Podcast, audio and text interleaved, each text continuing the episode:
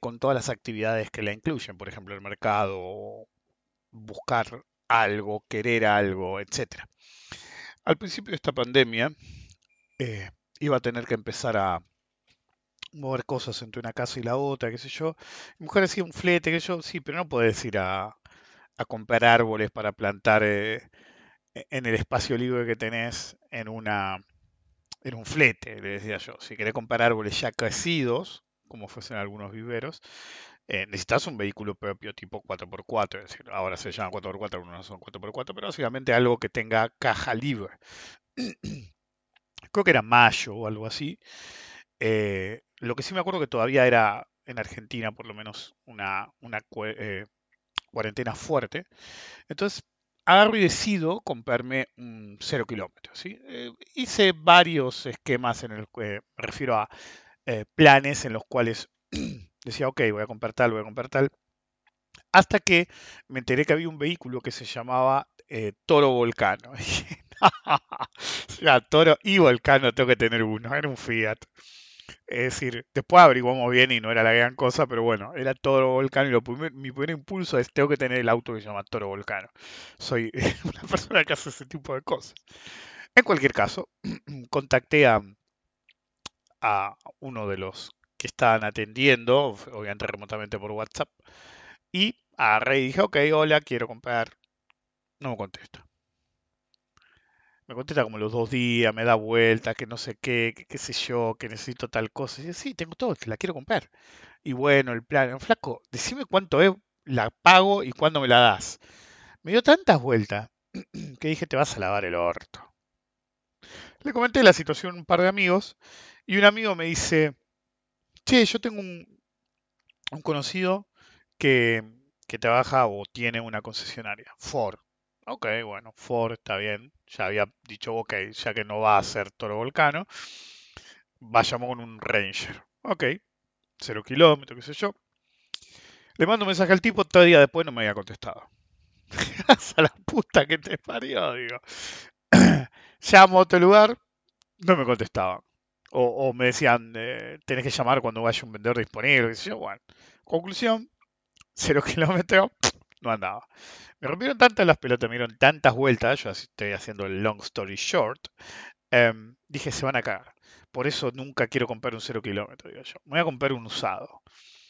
Entonces ya había pasado un tiempo, habían vuelto a abrir las concesionarias de usados en la, en la zona en la que vivía y estaba a esta una que es la, eh, así con mayúscula, la concesionaria de autos usados, Oscar, en nuestra zona.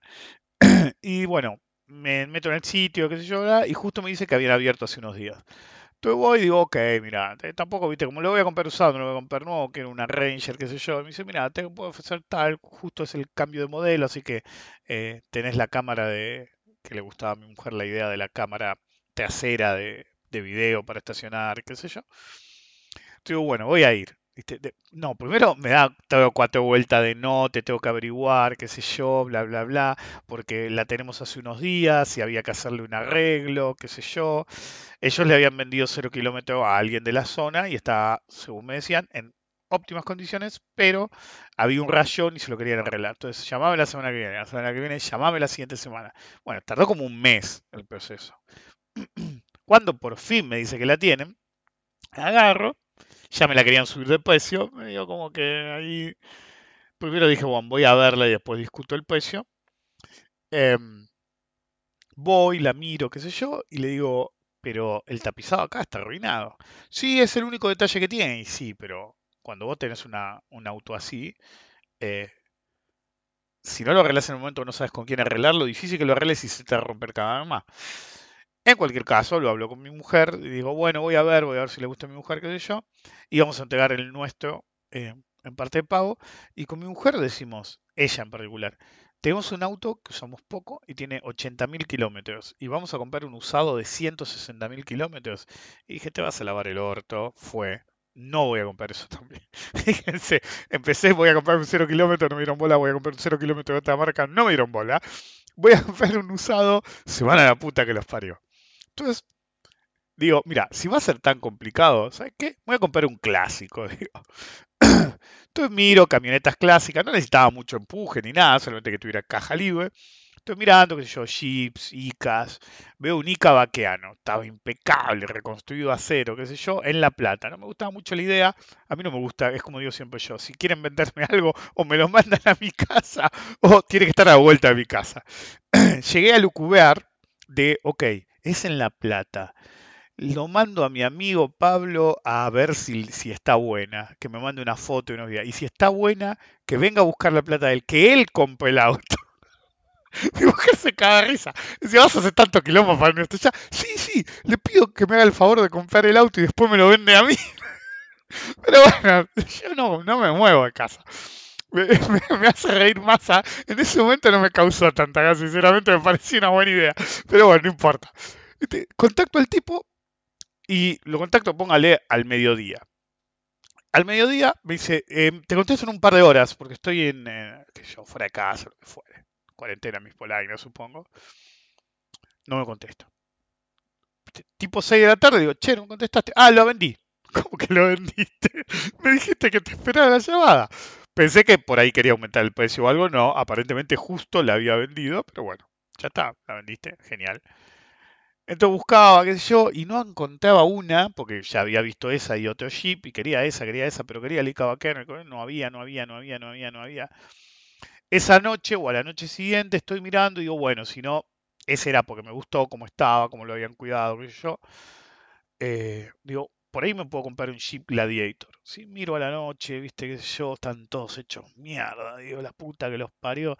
Había un par más o menos. ¿Por qué cada auto que me gustaba siempre tenía que estar en Timbuktu? Por ejemplo, había visto una C10 que estaba impecable, estaba carísima, pero estaba impecable. ¿Dónde es en Tigre? Tigre, flaco. Creo que fui una vez en toda mi vida Tigre. Es muy lejos. Después, en el mismo periodo, se me había acusado un Dodge Polara GTX eh, que estaba genial. Tenía la calavera de Punisher. Ese era como el detalle final. Digo, ¿dónde es? Mendoza. Y yo me pongo a pensar, ¿conozco a alguien en Mendoza que me pueda comprar el auto y después se lo compra a él? Bueno, ese es mi tipo de razonamiento. Bueno, en cualquier caso, ya medio como que habíamos desistido, dijimos, fue. Pero la noche anterior había visto, había visto la Gladiator. Entonces, viene el sábado y le digo, ¿sabes qué? No voy a ir al cajero a la noche como hago siempre, ya que no fui ayer al cajero. Eh, los cajeros cortan a cierta hora durante el día, entonces voy a hacer la extracción que hubiera hecho el viernes a la noche, la voy a hacer el sábado a la mañana. Así después a la tarde puedo ir de nuevo. Ok. Entonces, yo siempre voy al cajero, voy por una calle paralela a la mía que no circula nadie. En la mía circula un montón de gente y en la avenida circula un montón de gente. Pero hay una entre medio que no circula nadie, ni gente, ni auto, ni nadie. Entonces, a mí me gusta por ahí, no te cruzas con nadie, más en una pandemia, casi no te cruzas con gente, te olvidas. Ok. Entonces yo siempre voy por ahí y vuelvo por ahí para no cruzarme con gente. Pero le digo a mi mujer, ¿sabes qué? No voy a ir por ahí, eh, no voy a volver por ahí, voy a ir por ahí, pero voy a volver por la avenida, le digo. Voy a volver por la avenida a ver si Ezequiel sabe de alguien que tenga algún vehículo ahí. Así, Ezequiel es un muchacho que tiene una casa de repuestos hace años, que de hecho era del abuelo eh, originalmente, eh, a un par de cuadras de mi casa, justo donde tengo que doblar para la mía. Entonces le digo, le voy a preguntar a él, ¿viste? Le jodo dos minutos, ¿viste? No tenía el teléfono a mano, le digo, eh, a ver si conoce alguno, porque él compra, vende autos también, le gusta hacer eso, qué sé yo. Y de paso veo si hay algo, si nunca había visto uno, pero si hay algo en la avenida, alguien que vendió algo, qué sé yo. Voy al cajero, vuelvo. Cuando me estoy acercando a la carnicería del 22, veo un Ica vaquiano carrozado, no estaba en venta, pero era como una señal. ¿viste? Un Ica como el que yo había querido comprar, pero estaba carrozado. Está impecable. Digo, mira vos, qué sé yo. Avanzo 20 metros más, llego a la esquina y veo un Jeep Gladiator. De hecho, ni siquiera era un Jeep Gladiator, me di cuenta enseguida, no me acordaba el código, pero es un Jeep M715 del ejército norteamericano rezago que alguien importó a Argentina, después me confirmaron que era así. Entonces veo al Pado de Ezequiel, que siempre es el que le hace los detalles de la chapa a los autos que él compra o a los de ellos, en general, y digo, "Mm, ¿lo venderá? Entonces paro y le digo, che, ¿cómo anda? ¿Ezequiel lo va a vender esto se lo va a quedar? Y dice, mirá, me parece que se lo va a quedar. Eh, ¿por qué no le preguntás a él? Y le digo, bueno, está bien, le voy a preguntar yo. Eh, pero primero voy a traer a mi mujer. Le digo, a ver si le gusta, qué sé yo. Entonces le había mandado una foto, voy a casa, la llevo a mi mujer para que lo vea, le encantó. Ah, está genial. Entonces digo, bueno, pará, le voy a preguntar a Ezequiel. Che, esta camioneta, me dijo tu viejo que te la ibas a quedar. Y el chabón está tan acostumbrado a comprar y vender que cuando preguntan, depende de quién sea, te dice que me muestra el, de hecho después me mostró el, WhatsApp de él, había siete personas que le habían pedido que se la vendiera, que pusiera el precio, que de hecho no me la vendió, no me la vendió caro, y le dijo que no, no, no, no, no, no, no. Pero claro, yo había ido en persona, nos conocemos, qué sé yo, me dice, tanto. Me la iba a quedar, pero te la vendo tanto. ¿A ¿Tanto? Sí, te la compro. ¿Seguro? Sí, listo. Dame 10 minutos que voy a casa y te la compro. De- déjame así, no, no, vengo y te la pongo toda entera. Eso no sonó ominoso eso, pero me refería al dinero. Em, tú agarro y eh, se la compro. Después tuvimos como un mes, vieron con el turno en el, en- en el registro de los vehículos, qué sé yo, esto es Argentina. Ok, y me hice de mi Jeep Gladiator, que en realidad era una M715 la camioneta que había querido comprarme el día anterior, después de que me acordé de ella y la vi. Y ahí, cuando mi mujer me pregunta, ¿a vos solo te pa-?" me dice, a, mí, ¿a vos solo te pasa? Yo le digo, porque la fortuna favorece la mente preparada. Los otros vehículos no me convencían del todo, entonces en cuanto me daban vueltas los mandaba a cagar. El que sí me convencía, busqué bastante y no encontré ninguno, pero seguía buscando y quedé con la idea de buscar hasta que consiguiera uno.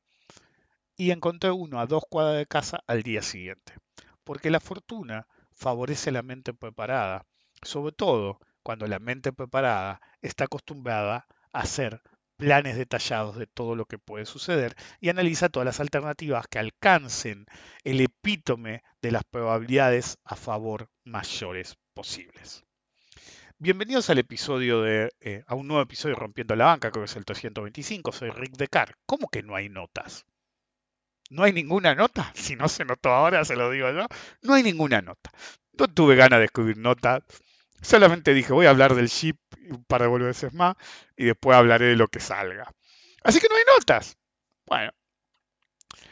Soy Ridecar, como les decía. Permítanme esta semana ser un agente del destino, de la fortuna si quieren, eh, para favorecer que, si ustedes son buenos y piolas y colaboran con la difusión del podcast, poniendo me gusta, retweet en Twitter, siguiéndome las plataformas que sigan, poniendo me gusta en YouTube, siendo buena onda, si ustedes hacen todo eso, voy a intentar de que la fortuna que me favorece siempre a mí, como yo siempre digo, yo no creo en Dios, pero parece que Dios me ama, porque siempre he tenido mucha suerte, pero siempre repito, la fortuna favorece la mente preparada.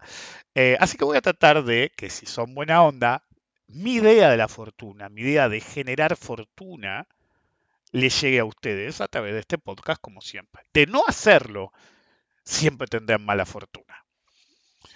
Hace un tiempo, es decir, este es uno de los podcasts que estaba planeado como el último podcast, o uno de los últimos podcasts. En determinado momento, yo agarré y dije, ok, creo que estábamos en el posta, en en ese momento estaba en el podcast 40, algo así, el 50 se veía re lejos, y mm, entonces dije, ¿cuáles serían los últimos podcasts?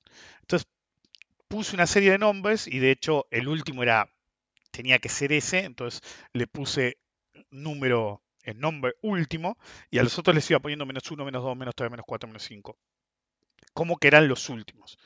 El problema es que en determinado momento tuve que blanquearme a mí mismo la situación, como le dije a mi mujer, nunca voy a saber cuál va a ser el último. Podría grabar, que de hecho se ha hecho, eh, podcast o, audios o, o videos en los que jamás se liberen mientras yo esté vivo. Entonces, si algún día desaparezco, anda liberándolos de a poco.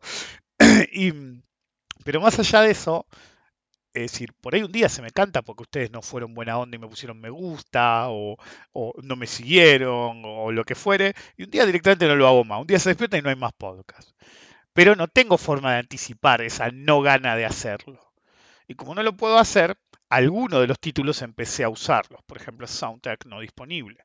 Que de hecho hacía referencia a esta frase. ¿eh? Eventualmente me acordé cuando tomaba las notas de ese podcast, ese sí tuvo notas, que de golpe pensé la fortuna fortunadamente preparada y eh, en ese momento pensé, hace mucho que no uso la frase y a partir de ahí empecé a usarla mucho. Em, en cualquier caso, eh, uno tiene que ser vivo en la vida y poner todo a favor. Entonces, cuando mi mujer se lo blanqueé, le dije, no voy a poder hacerlo, entonces voy a empezar a usar ciertos títulos. Y este título era uno de los que seguía reservado para el eventual final o etapa final del podcast, que algún día sucederá. Por ahí duró 20.000 años, pero yo dije 20.000, no dije 21.000, así que en algún momento no va a haber más podcast. Y mi mujer hace un tiempo había visto un documental sobre ondas gravitacionales. Y sí, somos ese tipo de familia. Ese no lo vi en particular, porque a veces si ella ve algo le pido que me lo cuente y no, no lo miro yo. Algún día lo miraré, tal vez. Em, y básicamente lo que le había llamado la atención era que unos tipos estaban investigando, y, y las ondas gravitacionales se tratan de encontrar hace tiempo, y buscaban, buscaban, preparaban, hacían de todo, y nada, y no aparecía un carajo, y no aparecía un carajo, y no aparecía un carajo. Y me dice, en determinado momento se llenaron los huevos, y no me acuerdo si me dijo que se fueron a comer, se fueron a fumar, se fueron a la casa y dijeron vuelvo mañana. Dejaron las máquinas prendidas, y cuando volvieron al día siguiente y miraron, o al rato, o cuando sea, habían pescado la primera onda gravitacional. Entonces cuando mi mujer me lo cuenta en detalle, ya no me acuerdo pues no lo vi, eh, le digo, la fortuna favorece la mente preparada. Muy poca gente sabe que de hecho la palabra fortuna técnicamente no existe. La que existe es suerte. De hecho, la idea de la fortuna es ciega. Significa litera- literalmente, la diosa de la suerte es ciega. Fortuna es la diosa de la suerte en la antigua Roma, el equivalente, no me acuerdo cómo se pronuncia, Taike, que era la diosa griega de la fortuna. Pero la palabra fortuna no existía, existía la palabra suerte. La diosa de la suerte en Roma se llamaba Fortuna. La civilización romana influye tanto a Occidente que algunas palabras literalmente fueron creadas en su momento. Y por ejemplo, fortuna fue ascendida no, a de- de- no simplemente diosa, sino como un avatar de la suerte misma, usando la palabra fortuna. De hecho, se consideraba en la época que había varios tipos de fortuna. La fortuna normal, la, la mala fortuna, eh, la fortuna ciega. Es decir, había tres o cuatro tipos de fortuna. Si yo hubiera vivido en la época, hubiera dicho, ¿por qué no está la fortuna de la preparación? La que normalmente había era la fortuna dudosa, la fortuna eh, ciclotímica, llamémosla, y la fortuna mala. ¿sí? Esas eran las principales. De hecho, la frase la fortuna favorece a la mente preparada fue creada por Luis Pasteur, que básicamente dio a entender que su gran descubrimiento era porque había intentado tanto y se había preparado tanto que finalmente tuvo suerte y se le dio. De hecho, eh, se perdió medio como que él había usado la frase hasta que yo la levanté de ahí y Isaac Asimov la hizo popular. ¿Sí? La hizo popular la, su- la suerte o la fortuna solo favorece a la mente preparada, de forma que, fíjense que se agrega el solo favorece a la mente preparada. Y Asimov lo usaba precisamente con el ejemplo de Pasteur para hablar de eh, aquel aquella suerte, aquel producto que viene de aplicar método, disciplina, rigor y se puede aspirar al éxito, incluso con adversidad se puede llegar a la suerte. Entonces Asimov eh, era químico él, era medio como relacionado con, con el nicho de Pasteur, eh, realmente creía en eso, en la en el éxito a través del esfuerzo vía la preparación. Todos podemos tener ese tipo de comportamiento. La frase es precisamente acerca de la preparación, porque la suerte se puede ayudar, se puede crear si nosotros solamente aspiramos a la suerte y difícil que se nos dé. Ahora, si nosotros nos preparamos de una forma extrema, lo más posible, podemos llegar a tener las condiciones necesarias para que la entropía mezclada con la eh, con el azar nos favorezcan, aunque sea un poquito y dada nuestra gran preparación, se dé. Yo siempre dije, a través de muchos años me decían, ¿por qué sos como sos? Y yo a veces en grupos chicos suelo decir, siempre me aseguro de ser el hombre más inteligente del cuarto. ¿Ok? Esa era una frase de mi abuelo. Eh, no sé si alguien más la usó alguna vez, pero a mí me la dijo mi abuelo. Pero eso no significaba masificar hacia abajo, es decir, eh, reunirse con lo peor de lo peor para ser el más vivo del grupo, sino al revés, hacer el esfuerzo de que incluso estando entre inteligentes, vos seas el más inteligente. ¿Ok? En una época estaba, y de hecho se dice, pues en una época no había tanto feminismo, se podía hablar de estas cosas, pero a mí me chupa un huevo, así que lo voy a decir igual, que normalmente las minas, fíjense que dije mina, las mujeres que eran lindas, pero no despampanantes. Solían tener amigas feas para parecer más lindas, ¿ok? Es una vieja teoría que hay, aunque la evidencia apuntaba hacia eso, consciente o inconscientemente. Pero el hecho persiste, sean hombres, mujeres. Eh, la idea es resaltar porque los otros sean inferiores en el parámetro que queramos resaltar. Bueno, eso es erróneo, siempre está mal. No tiene sentido ser la más linda entre feas o el más vivo entre idiotas. La idea es destacar o intentar destacar entre pares o incluso entre superiores. Y no todos podemos, y no tenemos la garantía, incluso yo, o, el que quieran ustedes, ustedes, de entrar a un cuarto y ser el más, vivo, el más inteligente del cuarto. Pero también pueden aspirar a ser el más vivo del cuarto.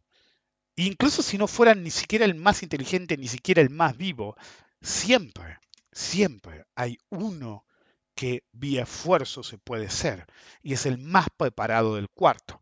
Y el más preparado en cualquier cuarto, en cualquier ambiente, en cualquier cuarto virtual, en cualquier grupo, en cualquier mercado, siempre va a ser el que esté dispuesto a pagar el precio estar preparado lo más posible no solamente por la educación bruta o la experiencia bruta, sino para tratar de analizar todo lo que se pueda anticipar y suponer lo que no se puede anticipar. Recuerdan que en algún momento hice un podcast que se llama The Unknown y decía, eh, no significa que lo desconocido no puede ser cognoscible. ¿Ok? Es como el, truco para encontrar planetas, por lo menos en su primera versión. Los tipos analizaban el movimiento de las estrellas y decían, ok, ahí hay algo que no veo. Si ahí hay algo que no veo, significa que no brilla. Y si no brilla, tiene que ser un planeta.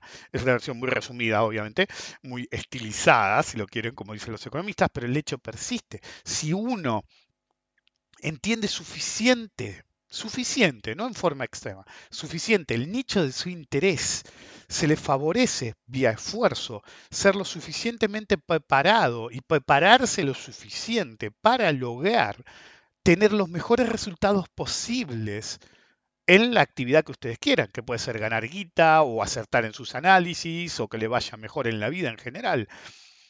Eso es la que la fortuna favorezca solo a la mente preparada.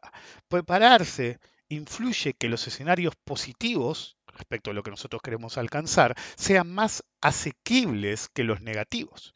Y como dije antes, es decir, por más que ustedes digan, pero hay cosas que no se pueden anticipar. Sí, es verdad, hay cosas que no se pueden anticipar, pero uno puede intentar anticipar todo lo anticipable. Y hay gente, como yo, que podemos anticipar más escenarios que otros. Yo siempre ponía el mismo ejemplo, sí, van a decir que estoy re loco, pero cuando yo salía en una época, vivía en un edificio de muchos pisos en Estados Unidos, eh, yo decía, se te puede parar el ascensor. Se te puede parar el ascensor y quedar todo el día ahí. ¿Ok? O se te puede parar el ascensor y puede haber un terremoto y te quedas atrapado todo el día. Y tú dices, pero estás re loco, estás pensando si puede haber un terremoto. Sí, yo pienso, si salgo a la calle y empieza un terremoto, pero ni siquiera estás en una zona con actividad tectónica importante, no importa. La probabilidad bajísima no implica la imposibilidad. Entonces yo vivo en una zona alta respecto a la zona que vivimos nosotros, vivo en una zona alta, no es una zona inundable. ¿sí? Vivo en una zona estable tectónicamente hablando, no es propensa a los terremotos bajo ningún concepto, solamente réplicas lejanas. Entonces yo incremento la probabilidad de no tener que preocuparme por eventos de ese tipo. ¿Ok? Entonces, lo desconocido siempre es un factor en el tema de la preparación, pero desde el ridículo total de pensar, es decir, por más que seas re optimista, pensar en los escenarios más pesimistas posibles como posible alternativa, hasta intentar anticipar todo lo que sea anticipable y lo no anticipable. Cuando uno opera en el mercado, hay un montón de problemas que puede anticipar. ¿sí? Podés anticipar que se caiga el sistema que se te caiga el internet, que tengas un problema tecnológico vos o el mercado. Y uno puede decir, bueno, pero eso pasa en Argentina o en el tercer mundo nada más. No, a veces pasa en el primer mundo también, tanto en el broker como directamente en el, en el agente, en el mercado. Ha pasado no hace mucho tiempo. Entonces, son cosas que pueden suceder, que pueden ocurrir. Por más improbables que sean, pueden ocurrir. Tenemos que estar preparados para esos escenarios. ¿Qué hago si mi broker se cae? Lo ideal es tener una segunda cuenta. ¿Qué hago si el mercado se cae?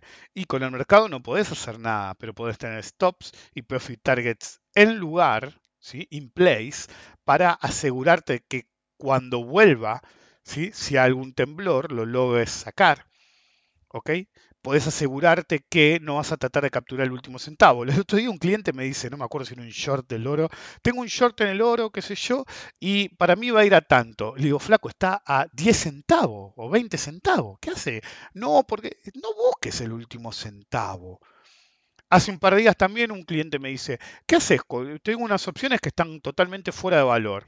Y, están a punto de vencer, pero no valen nada, cerrala, flaco. No busques el último centavo. Yo alguna vez he dejado que algo expire sin valor, ¿ok? Y quedarme toda la prima, pero normalmente cuando queda nada, nada de valor eh, en, el, en el contrato y falta para el vencimiento, cierro y chao, ¿ok? Porque invitas al problema. Planear es acerca primero de tener en cuenta los problemas que podemos tener. Nadie puede ser un operador sin una segunda computadora al lado. Punto. ¿Ok? Puede ser una notebook del año del pedo que, se, que anda como el ojete, no importa, tenés un backup tecnológico. ¿sí? El celular, actualmente casi todos los brokers tienen espacio por celular, entonces el celular puede oficiar como eso, pero lo ideal es como mínimo incluso si uno no tiene los mejores recursos, tener la computadora operativa, una netbook, una notebook, perdón, o netbook, es lo mismo, similar, y el celular como última, como last stand, como la última parada contra el aluvión de problemas que pueden llegar. Normalmente todos tenemos dos internets actualmente, pues vos tenés la internet que normalmente tiene de banda ancha y tenés el celular que de última lo puedes usar en anclaje de red. ¿ok? Yo tengo cuatro internets. ¿Sí? De hecho, tengo dos mías de alta velocidad, tengo la de mi suegra de alta velocidad que me puedo conectar sin problema y mi propio celular, más los celulares de toda la familia que también tienen 3G. ¿Ok? Tengo celulares de diferentes compañías, si no que use yo personalmente, pero eh, de varias compañías. Entonces tengo varias formas de conectar mi internet. Entonces, eso lo que hace es eliminar el riesgo no diversificable. En todo lo que es mercados, uno tiene el riesgo diversificable y el no diversificable.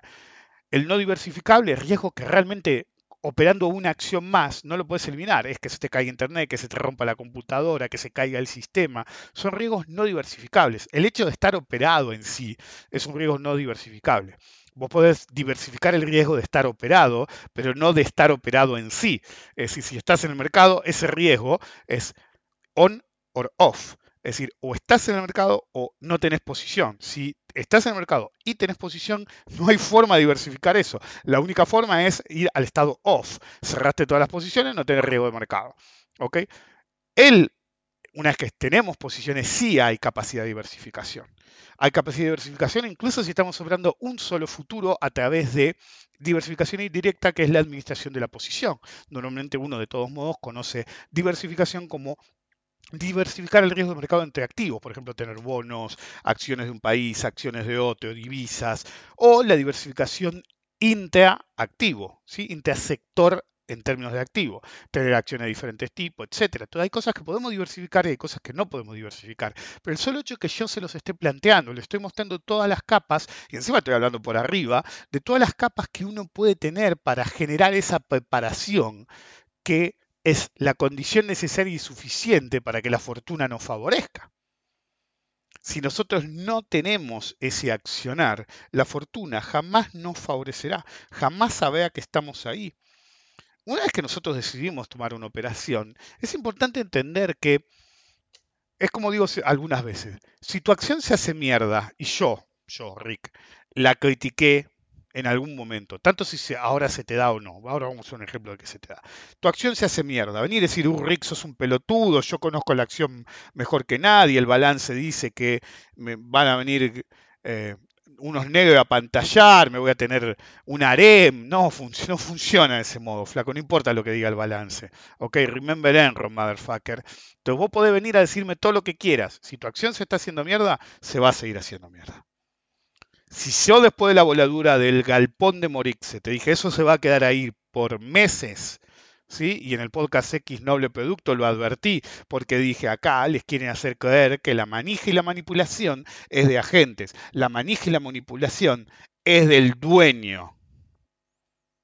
La otra vez descubrí, que mi mujer me dijo no digas nada, descubrí que el tan amable señor Morix me había bloqueado, se ve que no le gustó que le sacara la careta cuando yo dije antes que nadie que iban a meter una suscripción.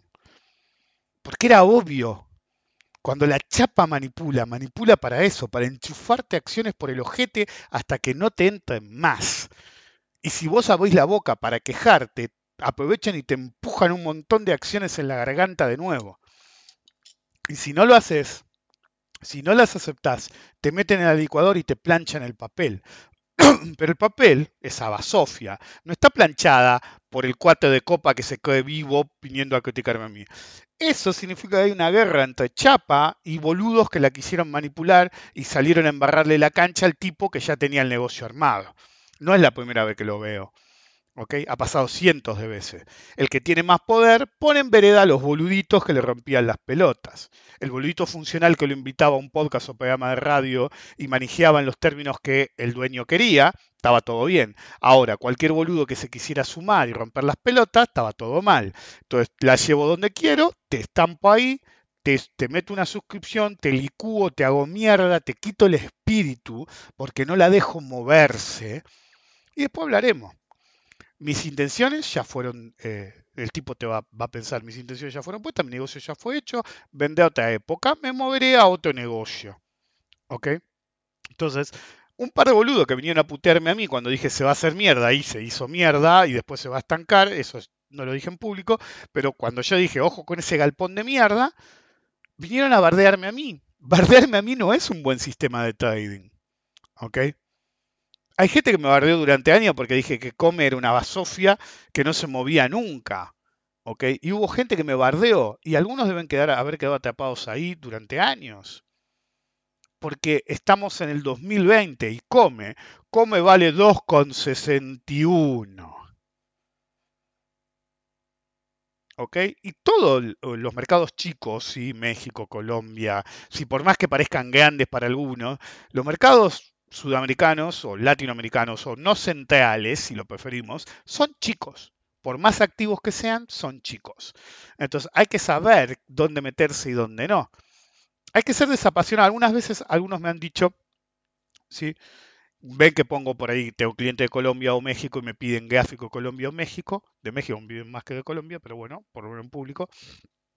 Y me dice, ¿y cómo puedes opinar de otro país? Y los boludos que dicen eso para atacarme no tienen en cuenta un factor. Cuando me hablan de la economía, yo soy más reticente de hablar de la economía de México, de la economía de Colombia, porque por más que yo pueda analizar los números, no vivo ahí. En Estados Unidos sí lo hago, viví 10 años ahí casi. sé cómo funciona. ¿ok? Pero hay ciertas cosas que uno no puede ver en los números. Entonces soy reticente. Pero en los gráficos es diferente. Ese, dato cercano suele ser más ruido que otra cosa. ¿ok? Yo no necesito que alguien venga y que me diga la acción Juancito Palotes mexicana, no sé, no quiero decir ninguna, es una momia. No lo necesito. Miro el gráfico y me doy cuenta.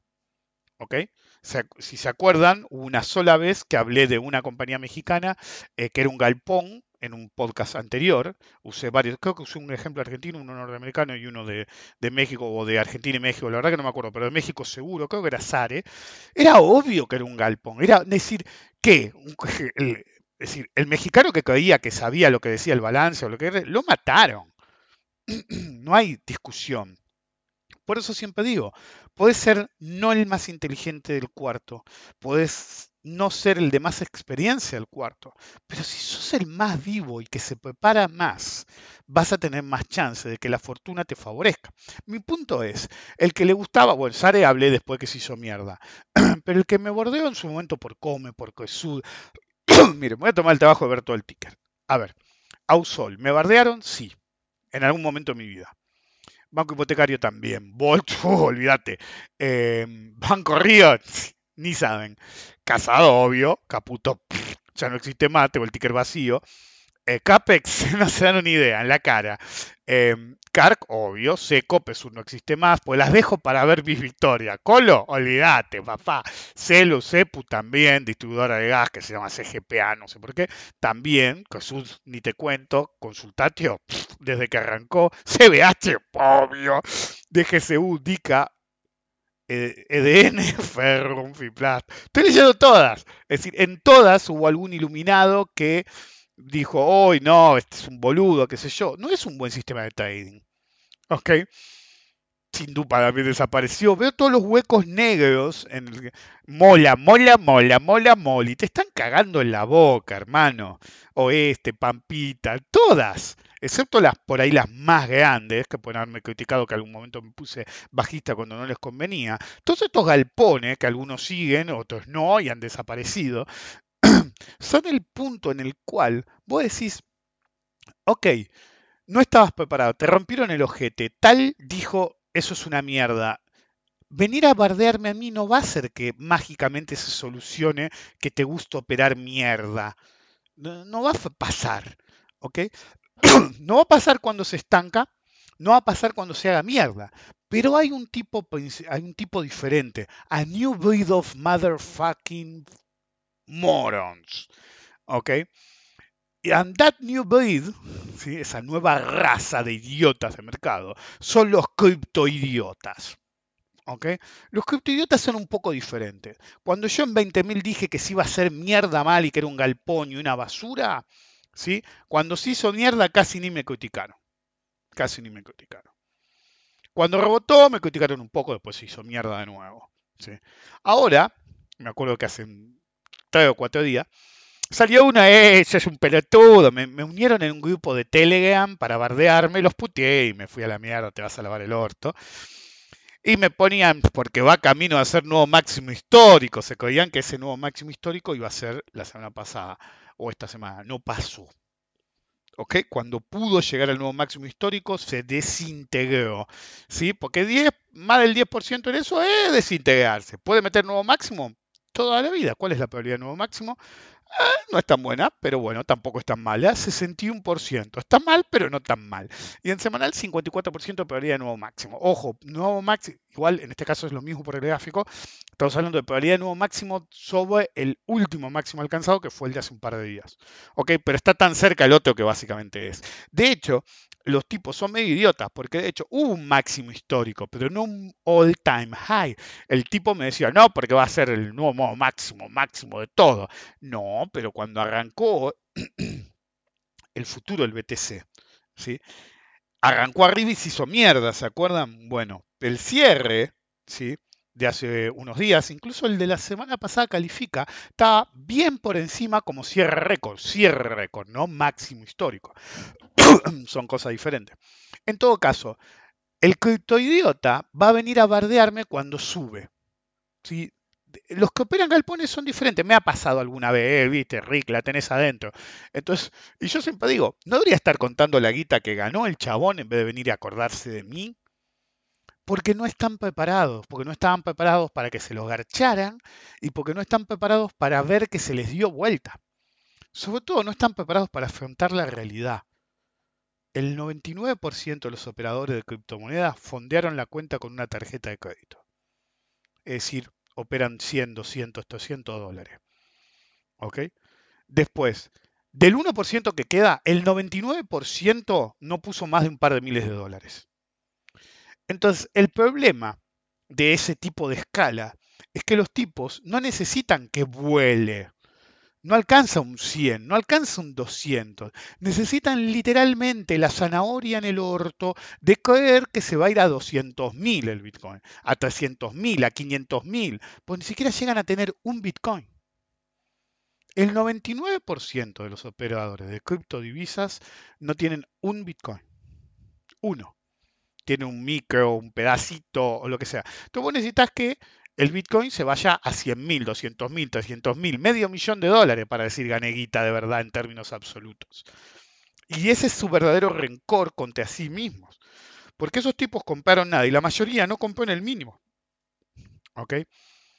Es como la otra vez que un pelotudo me, avisaron y me dijeron quién fue. Alguien decía, él siempre habla del ciclo, pero eh, siempre usa las mismas acciones de mierda. Primero es mentira, las mismas acciones de mierda, como este tipo las califica, que no me dijeron quién fue, pero me dijeron, y es gente de confianza, así que sé que fue, eh, que alguien lo dijo, son las que sigo hace un tiempo. ¿sí? Pero el 16 no seguía esas acciones. El 17 tampoco. Creo que en el 19 las empecé a decir, pónganle en el 18. Pero ese no es el punto. Lo que este tipo no entendió, ¿sí? es que él cree que me está bardeando. Y en realidad está mostrando su ignorancia, porque no es la persona preparada que cree ser. Solamente son cuatro de copa, con una cuenta tucha de Twitter que viene a bardearme. ¿No debería estar operando? ¿No debería estar contando guita? No, una cuenta tucha para bardearme a mí. Entonces, ¿qué calidad de información? Es decir, ¿qué tanto en serio me lo tengo? Nos lo tenemos todos. Si se excusan ustedes con una cosa así que dicen de mí. ¿Qué tan en serio nos lo tenemos que tomar? Cero seriedad. Pero me sirve para este ejemplo. El tipo dice, eh, se la pasa hablando de ciclo y siempre con las mismas acciones de mierda. Digamos por un momento, solo por un momento, ¿ok? Que X no la compré de 7.50, empecé a comprar en 7 dólares con 50, hasta el mínimo, ¿ok? Alcoa, General Electric, me las pasé acumulando hasta el mínimo, ¿ok? Hace unas semanas cerré todo lo eh, capital propio. Y me quedé con la cartera gratis hasta los máximos y después hice lanzamientos super deep in the money de las que pude. Bien largo plazo, cosa de conver prima lo más que pudiera y bajar el costo lo más que pudiera o quedarme con toda la prima si pudiera o que me ejerzan y sea mucho más alto que este precio y me chupo un huevo porque cartera gratis. Y como le dijo unos amigos, lancé long and deep. Really long and really deep, como les gusta a los pepinos. Anyway, digamos que esas acciones no subieron todo lo que subieron, porque por ejemplo X está 14.55 y yo compré cantidad en 5. Es un poco menos de tres veces de suba. Sí, algunas las compré en 7.50, obviamente, porque uno acumula hacia abajo. Anyway, lo mismo en General Electric con Alcoa. Ahora, este tipo dice, se la pasa hablando de ciclo y siempre compra, se, está con las mismas acciones de mierda. Primero, no son acciones de mierda, como vieron en los últimos tiempos. Segundo, un profesional con guita acumula todo lo que puede para abajo. Los boludos que compran y, y vuela, sí, me alegro por vos, pero no ganaste, a menos que hayas hecho un all-in. Y si hiciste un all-in y no moriste en esta, vas a morir en la siguiente o en la siguiente. Un profesional no opera así. Un profesional, por más que pesque el mínimo, tiene que entrar en etapas. Pero no importa. El punto es, el tipo cree que yo pegado esas acciones es no hago análisis de ciclo. Elegir las acciones no es análisis de ciclo, es análisis sectorial, motherfucker. El análisis sectorial es el que nos permite elegir los sectores de las acciones que nosotros querramos operar y las acciones dentro de cada sector que nosotros querramos tener. Ahora, un operador de hace 30 años, más allá de 30 años como yo, una de las preocupaciones máximas no es tanto el ciclo en términos de fuerza sectorial, es decir, el análisis sectorial, sino más bien un detalle del análisis sectorial. Compañías que literalmente sea casi imposible que desaparezcan. Compañías tan maduras que es imposible que una competencia extrema por nueva tecnología o cambio de paradigma aparezca. Vos podés, de hecho dije cuando operé AMD, Intel cruzado y más AMD y MU, cuando yo dije que lo hacía, de hecho opero MU hace mucho más tiempo del que todos la mayoría lo operan o miran, si no miren mi video viejo de YouTube, alguno dejé y ponía estrategias de opciones mías en MU cuando MU valía ¿qué? 10 dólares. Ah, estamos hablando del 2015. Pero el hecho persiste. Cuando vos tenés cierto tiempo en el mercado y cierta cantidad de guita, te que asegurar que la acción, si hace falta, se puede esperar, sin preocupación de que desaparezca. Y por eso normalmente los operadores de cierta cantidad de tiempo, si bien especulan con acciones más riesgosas, yo lo hago, también prefieren, tienen un alto sesgo a operar ciertas acciones que son, es más difícil que desaparezcan. ¿Ok? Pero sigue siendo análisis sectorial. Sí, es una parte del análisis de ciclo, pero análisis sectorial. El análisis de ciclo no es que acción operás, pedazo de pelotudo. El análisis de ciclo lo que te dice es bonos, divisas, acciones, u commodities, o commodities. Iba a decir u oro, entonces puse u commodities. Son esos cuatro sectores normalmente. Si bien se puede considerar que hay más sectores, normalmente salen esos cuatro sectores. Ahora, Ustedes me siguen, la mayor parte de ustedes, hace mucho tiempo. El año pasado me la pasé operando bono, bono y más bono y default swaps. Era bono, bono y bono. En el 2016 operaba commodities, casi no operaba bonos, proporcionalmente hablando, solamente trades cortos. Un trade corto en lo que es bono puede durar un par de meses, pero trade corto al fin. Pero si se acuerdan, en el 2016 era acción del sector minero preponderantemente, oro ¿sí? Poco, pero oro al fin. Y en general commodities, en particular el petróleo, en los mínimos. Entonces yo estaba operando commodities y acciones vinculadas al sector commodities. ¿Ok? Uno de los cuatro principales, normalmente se dividen en cuatro como dije antes, uno de los cuatro principales sectores del análisis de ciclo. Un tiempo después, abandoné totalmente ¿sí? el sector commodities, en particular las acciones de commodities, y me pasé a las acciones industriales y empecé a operar cada vez más fuertes bonos y obviamente divisas. Entonces, en solamente cuatro años, los que me siguen en Twitter, en el podcast, en mis seminarios, vieron cómo yo, a medida que el ciclo se movía, cambiaba de operar bonos de Argentina, em, particularmente por el tema del ciclo económico también, de nuevo, ciclo económico de Argentina, empecé a operar bonos, ¿ok?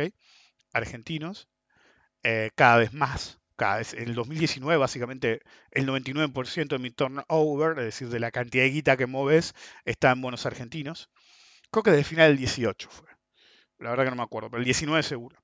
Eh, en el 16 estaba commodities, commodities, commodities, commodities, incluso operaciones en futuros, en particular en petróleo, multidías, multimeses, de hecho que normalmente saben que, los que más me siguen, que eh, commodities, eh, en realidad futuros debería decir, lo hago siempre interdiario, excepto en circunstancias especiales.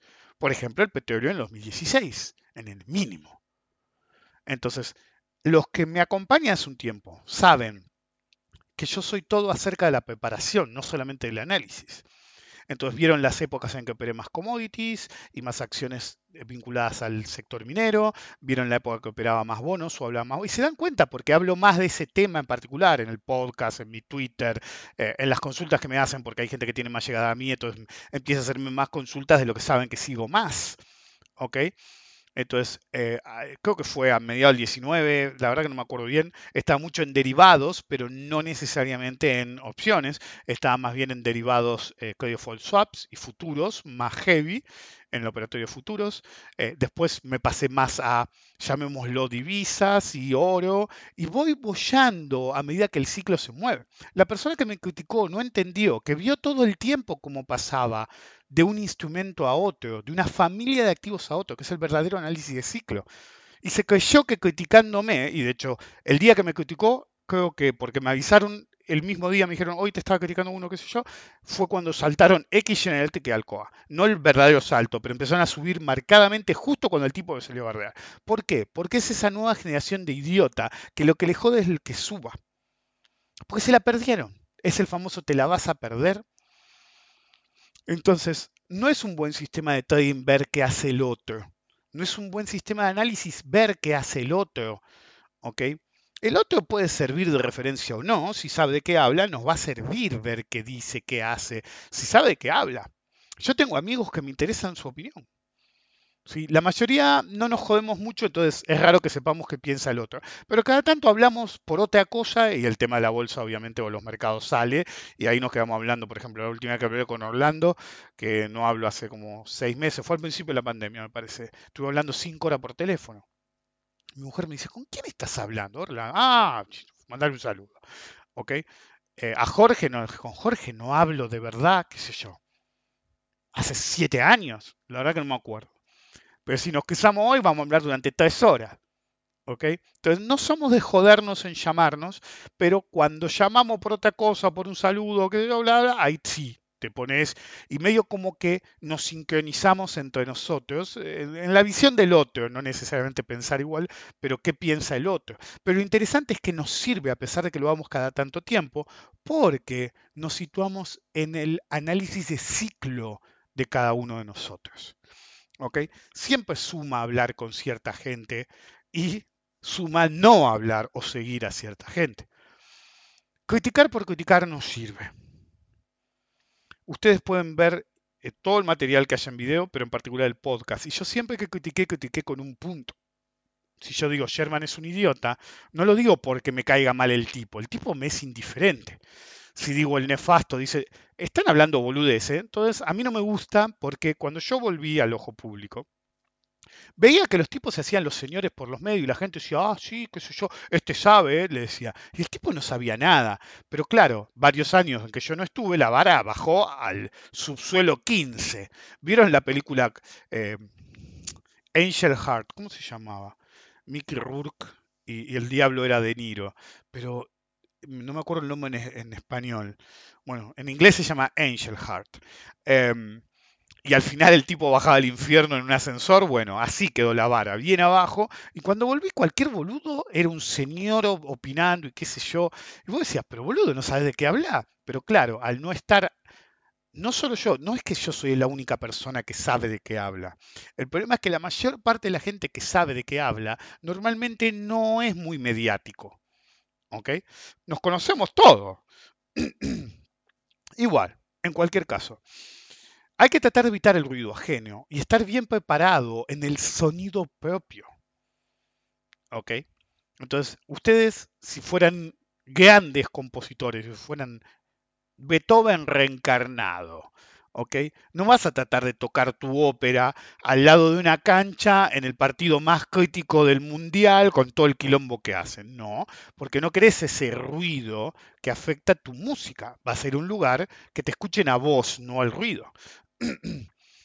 y eso lo tienen que entender muy bien, porque el principal cuarto en el cual ustedes tienen que ser los más vivos, y si no pueden ser los más vivos, aunque sea tienen que ser los más inteligentes, vivos, llámenlo en el esquema que quieran, en el orden que quieran, o aunque sea los más preparados, ese cuarto está dentro de sus mentes.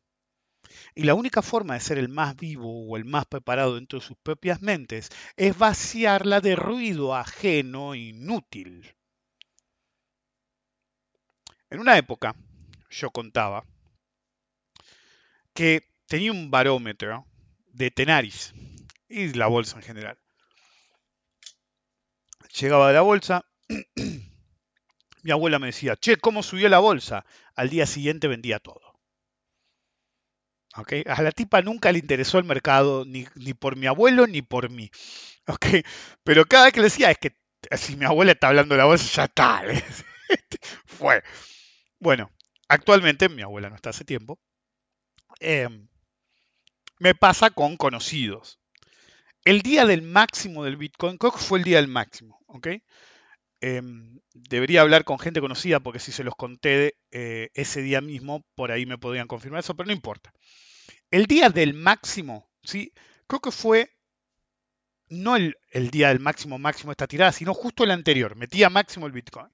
Viene el constructor, me está haciendo la quinta y me dice, che, eh, Pablo, ¿te puedo hacer una pregunta? Porque te acordás que yo a veces te pregunto por el dólar, que yo, sí, obvio, decime.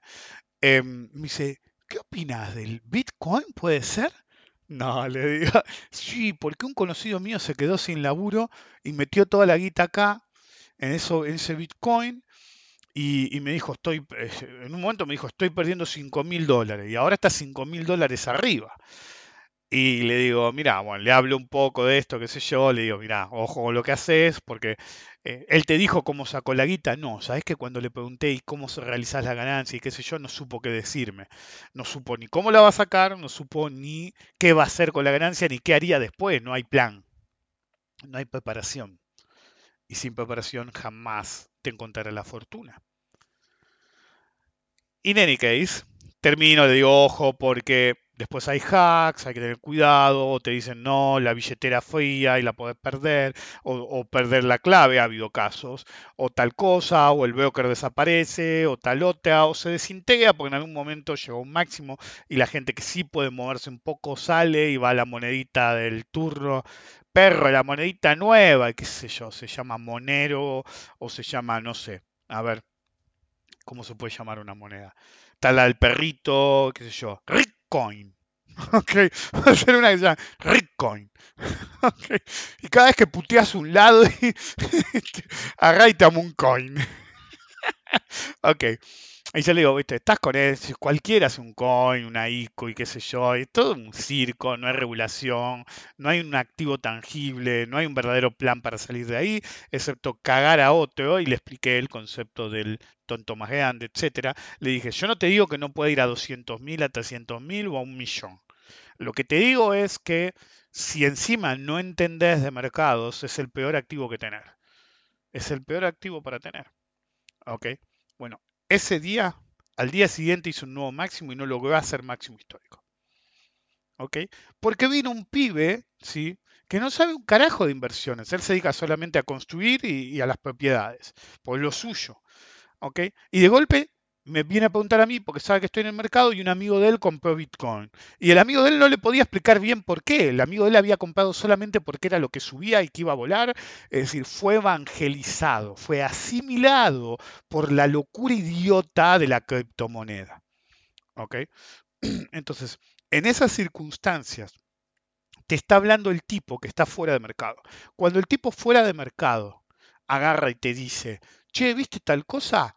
Tenés menos 10 o menos 20 garantizado. No importa después que se recupere. Esperé un par de días, ¡pum! Obvio, al día siguiente, ¡paf! Menos 11 creo que estaba, una cosa así. Eh, entonces, ustedes lo que tienen que entender, ¿sí? Que un boludo, que hubo varios, que atacarme a mí no es un buen plan. ¿Cuál es tu plan para la guita que tenés el Bitcoin? Si baja a 3.000, quedarte ahí. ¿Sí? Porque en marzo de este año es, llegó a la zona de 4.000 dólares. Y está hace tres años que no mete máximo. Hay gente que se compró en la manía del Bitcoin arriba de 15 mil dólares. Y recién ahora está arriba, con la cabeza fuera del agua. Si vos necesitaste esa guita en tres años, ah, then again, el 90% o más, algunos dicen que el 99%, tiene menos de 200 dólares en eso. Sí, habrá algunos high rollers que hayan metido mil, dos mil, diez mil, veinte mil, cincuenta mil dólares pensando que se iban a ser millonarios. Cuanta más guita pusiste, si la necesitas, más en problema estás. La fortuna favorece a la mente preparada, mientras que la mala fortuna depreda en las mentes débiles. Siempre hay que tener la fortuna a favor, siempre hay que tener la probabilidad a favor. Un insumo fundamental es entender qué están haciendo No me vengan a explicar la revolución Bitcoin y me vengan con un mensaje cuasi libertario de por qué el Banco Central y el Fiat Money. Ni siquiera saben lo que es el Fiat Money y el sistema de bancos centrales ni cómo funciona exactamente. Es como decir un conocido mío, se creen que son la Fed con una placa de video. Entonces ni siquiera saben exactamente cuál es el punto, y alguna vez creo que lo mencioné al pasar, pero es algo que prefiero no hablar no entienden cuál es el punto débil de las criptomonedas y cuál puede ser el cuello de botella final en el cual queden todos atrapados. No, garantizo que será, pero el sistema tiene un punto débil tan extremo, tan extremo, que la única forma de solucionarlo, y de hecho los grandes criptomercados lo han insinuado, es básicamente violar el precepto fundamental de libertad que implica tener Bitcoin. ¿Ok? Violar alguno de los preceptos fundamentales del mercado de criptomonedas es lo único que evitaría el colapso eventual en un futuro que tampoco es muy cercano. Then again, todos buscan el último centavo, sobre todo los principiantes que se creen trader porque compraron 5 bitcoins lo vendieron cuando subieron y volvieron a comprar. En un comportamiento estilo Newton, que compró, voló, cerró, vio como todos sus amigos se hacían millonarios, compró y le hicieron el ojete. El tipo era fucking Newton, motherfucker. Vos sos un pendejito, porque la mayoría son pendejitos de 16 a 25 años que creen que contaron, es decir, la máquina de oro ¿Ok?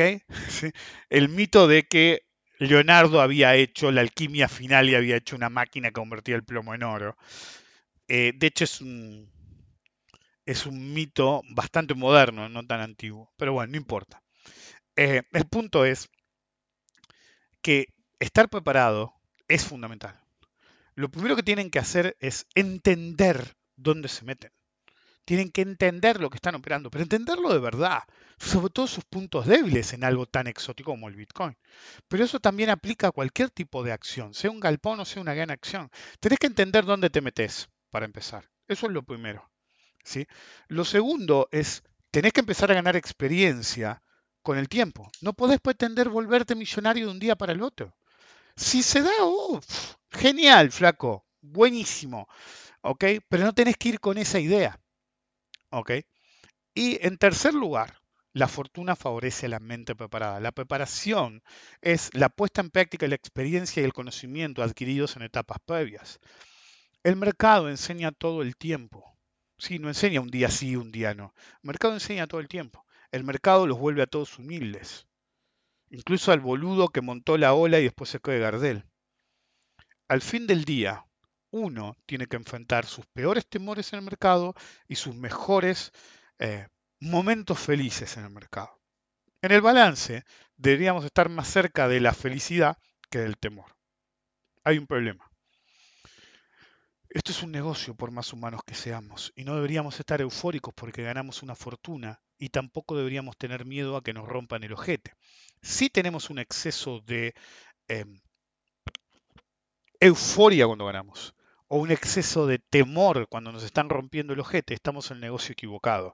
Y lo único que vamos a perder no es solo guita, sino nuestra propia sanidad mental, nuestra propia salud. La única forma de evitar eso es conocimiento, pero no solamente conocimiento de aprender técnicas de análisis, saber qué es el mercado, en qué vamos a operar, cómo lo vamos a operar. Es como yo le expliqué a un amigo mío una vez sobre opciones. ¿Ok? Las opciones son algo extremadamente complejo, pero también es extremadamente simple. Si vos solamente vas a comprar call o vas a comprar put, lo único que tenés que entender es si pagas caro o pagas barato y cómo saber en, en relación a qué podés decidir eso y tu riesgo máximo y tu potencial beneficio. Y las opciones se vuelven realmente muy simples. ¿Ok? Pero estás usándolo como un instrumento de especulación o cobertura también puede ser, limitado respecto al universo completo que son las opciones. Si bien puede ser hiperespecializado en esa perspectiva, ¿sí? mi amigo Albert, el, el, de los bonos, ¿se acuerdan? El tipo decía, yo compro calls nada más. Y entonces me acuerdo que un viejo operador que se hace el super estratega de opciones le preguntó por qué.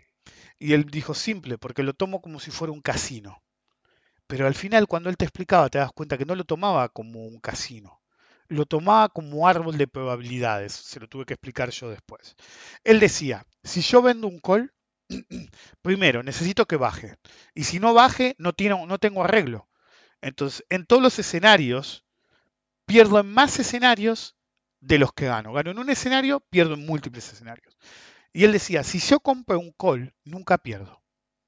Entonces, cuando él le decía, ¿cómo que nunca perdés? Si yo compro la opción de compra y sube, decía él, gané plata. ¿Sí? Ni siquiera hablaba del subyacente, él hablaba del call en sí. Si la opción sube, de, la prima sube de precio, puedo vender y realizar mi ganancia o ejercer.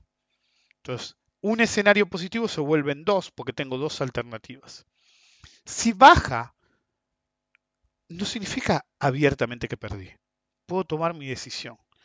Si no bajó demasiado, puedo ejercer, por más que las acciones sean caras, porque las estoy ejerciendo con una opción sin valor, pero en el promedio ponderado de compra de las acciones, porque él solamente operaba sobre papeles que él ya tenía muchos, realmente no me afecta.